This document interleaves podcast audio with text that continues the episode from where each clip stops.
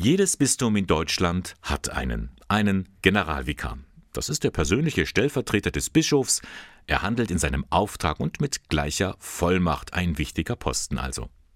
Im Bistum Eichstätt hat es da jetzt einen Wechsel gegeben. Gut drei Jahre stand der Ordenspriester Pater Michael Huber, dem Bischof bei der Leitung der ganzen Diözese, zur Seite. Seit dem 1. September ist nun der 43-jährige Geistliche Michael Alberter der neue Generalvikar. Und das in einer Zeit, in der man ständig von Skandalen in der Kirche hört und liest, in der die Menschen in Scharen aus der Kirche austreten. Wie will man da, wie will er da gegensteuern? Fragen wir ihn selbst. Michael Alberter ist bei mir jetzt zu Gast im Studio. Grüß Gott. Grüß Gott und danke für die Einladung. Herr Alberter, was als erstes auffällt, wenn man Ihnen begegnet, Sie sind unglaublich groß. Wie groß genau? Genau 1,98 Meter. Also knapp unter der 2-Meter-Grenze. Da ist es nicht ganz so einfach, Menschen auf Augenhöhe zu begegnen. Sie müssen sich manchmal klein machen, oder? Ja, zumindest vom Gefühl her denke ich da manchmal so, wenn ich Menschen begegne, die meisten sind dann doch kleiner als ich. Da neige ich dazu, mich tatsächlich kleiner zu machen, was dann natürlich äußerlich nicht sehr äh, gut aussieht. Aber von der Einstellung her möchte ich tatsächlich jedem auf Augenhöhe begegnen. Ist diese Größe für Sie früher mal auch hinderlich gewesen, als Schüler oder in der Jugendzeit?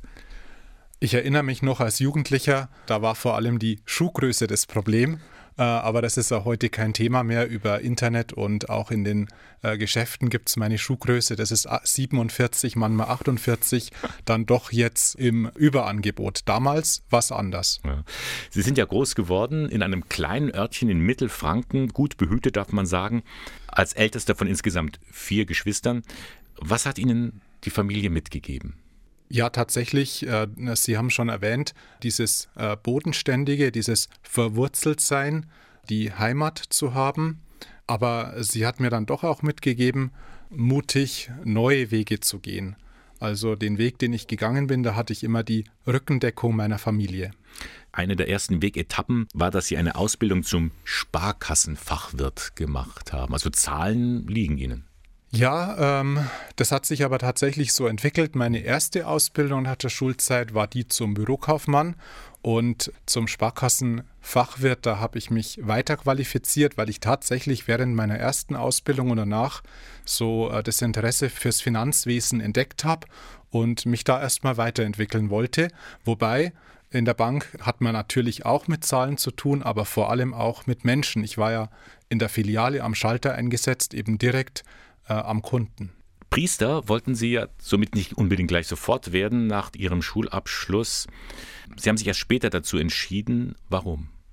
Die Entscheidung, die war am Ende eines Weges. Also da würde ich sagen, oder es war so, ich habe mich nicht von heute auf morgen dazu entschieden, sondern ich habe schon zu Hause, seit äh, ich Kind war und Jugendlicher, mit der Kirche gelebt und äh, war da engagiert im Ministrantenbereich in der Jugendarbeit, in der Verbändearbeit bei uns am Dorf. Da gibt es die katholische Landjugendbewegung und äh, so bin ich da immer mehr mit reingewachsen und dieser Weg zum Priester hin, das war eher eine Entwicklung, die natürlich dann mal eine Entscheidung gebraucht hat, aber eben nicht von heute auf morgen, sondern über Jahre. Und was war dann der Motor für diese Entscheidung? Da gab es eher so einen Zündfunken für die Entscheidung und zwar ähm, mein damaliger Heimatpfarrer, Martin Fuchs, der hat mich angesprochen und hat mir eben in einem Gespräch äh, gespiegelt, wie er mich sieht und hat mir dann schließlich die Frage gestellt, ob das nicht eine Option für mich wäre, Priester zu werden. Und ab diesem Gespräch, das war etwa drei Jahre vor meinem Eintritt ins Priesterseminar, da ging das konkrete Nachdenken los. Mhm. Ja, manchmal braucht es eben diesen Anstoß auch von außen. Herr Alberter, Sie haben verschiedene Stationen in, als Geistlicher dann äh, durchlebt und verbracht. Zuletzt waren Sie einige Jahre Pfarrer in Nürnberg. Und da standen Sie vor einer schwierigen Aufgabe. Sie mussten drei früher eigenständige Gemeinden zu einer zusammenbringen. Wie ist Ihnen das gelungen? Diese Zusammenführung der drei Pfarreien, die musste ich fortführen. Mein Vorgänger, der hat es schon zwei Jahre begonnen die Schlüssel zu diesem Gelingen, die sind im Rückblick jetzt betrachtet vor allem in zwei Hauptpunkten. Es ist die Zusammenarbeit mit dem Team, mit dem Pastoralteam, mit den äh, Mitarbeiterinnen und Mitarbeitern der Kirchenstiftungen. Wir mussten das Gleiche wollen, das heißt, wir mussten ein Ziel formulieren und es miteinander verfolgen.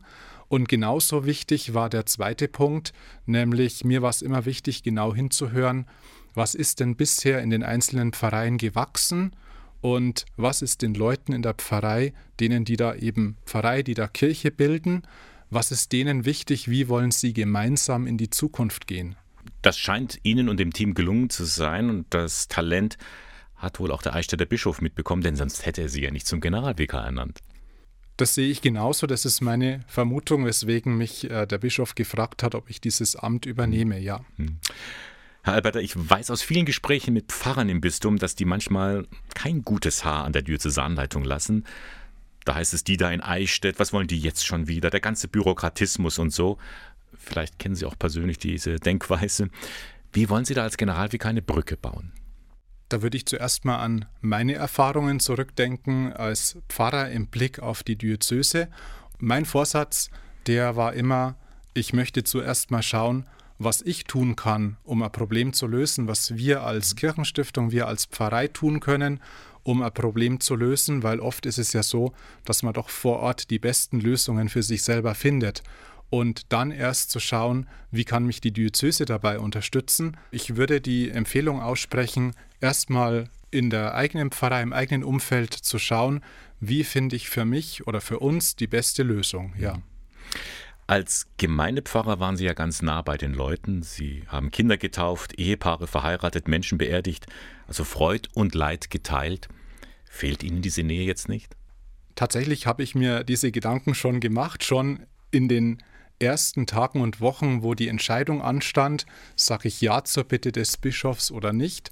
Ähm, aber schließlich ist meine Überzeugung, dass ich auch weiterhin pastoral tätig sein kann. Ich werde mich vom ersten Wochenende an im September als Seelsorgsaushilfe am Wochenende zur Verfügung stellen, dort wo Not am Mann ist, dort wo Priester gebraucht wird. Und die ersten Anfragen für Taufen sind auch schon da.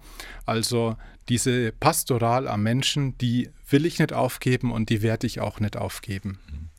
Nun ist es aber kein Geheimnis, Herr Alberter, der Kirche weht der Wind massiv ins Gesicht zurzeit. Das sind die Skandale, die man aufarbeiten muss. Da laufen selbst Kirchentreue der Kirche davon. Gemeinden leisten noch Widerstand, wenn es ums Geld geht. Wie verrückt muss man sein, um in diesen Zeiten Generalvikar zu werden? Ich dachte mir vor vier Jahren schon, wie verrückt muss man sein, um in so einen großen Pfarrverband äh, zu gehen wie Nürnberg, Südwest und Stein. Ich bin aber der Typ, der Herausforderungen gerne annimmt, der auch gerne positiv nach vorne schaut und eher weniger ähm, dem Vergangenen nachweint. Und ich möchte Dinge einfach positiv angehen. Ich möchte die ähm, Problemlagen, die es ja auch wirklich gibt, vor denen ich mich nicht verschließen will, die möchte ich mir gern anhören und ich will mit denen zusammen, die mir das Problem vortragen, die beste Lösung finden. Hm. Sie haben mal gesagt in einem Interview, ich werde mich nicht wegducken, wie auch bei dieser Größe. Sie sind ja schon auch eine gewisse Zielscheibe. Das stimmt und äh, ich werde mich dem gern stellen und ich bleibe bei dieser Aussage, ich werde mich nicht wegducken und äh, ich nehme die Herausforderung gerne an. Mhm. Erklären wir mal auch mal kurz Menschen, die mit dem Begriff Generalvikar jetzt nicht so viel anfangen können. Der klingt ja auch ein bisschen so aus der Militärebene. Was macht ein Generalvikar? Was werden jetzt Ihre Aufgaben sein? Also zunächst mal ist der Generalvikar der Stellvertreter des Bischofs. Also im Auftrag, im Namen des Bischofs äh, darf ich die Verwaltung der Diözese leiten und darin sind dann meine Aufgaben ganz speziell die Sorge um die äh, Pastoral hier im Bistum Eichstätt. Also die strategische Planung, wie wollen wir pastoral vorangehen in den Pfarreien unserer Diözese, wie wollen wir das Evangelium verkünden, mit welchem Personal, mit welchem Personaleinsatz auch. Und ja, das sind so die Hauptthemen, die mich beschäftigen werden. Sie haben gerade auch das Wort strategisch verwendet. In Eichstätt läuft ein sogenannter Strategieprozess. Da geht es darum, das Bistum fit zu machen für die Zukunft. Es geht aber auch darum, sich von so manchem Liebgewonnenen zu verabschieden. Da werden Sie auch Überbringer von schlechten Nachrichten sein. Da haben Sie recht äh, und das wird auch schon bald beginnen. Zurzeit laufen die Besuche in den Pastoralräumen. Die sind zwar schon fast abgeschlossen, aber einige Besuche darf ich auch noch machen.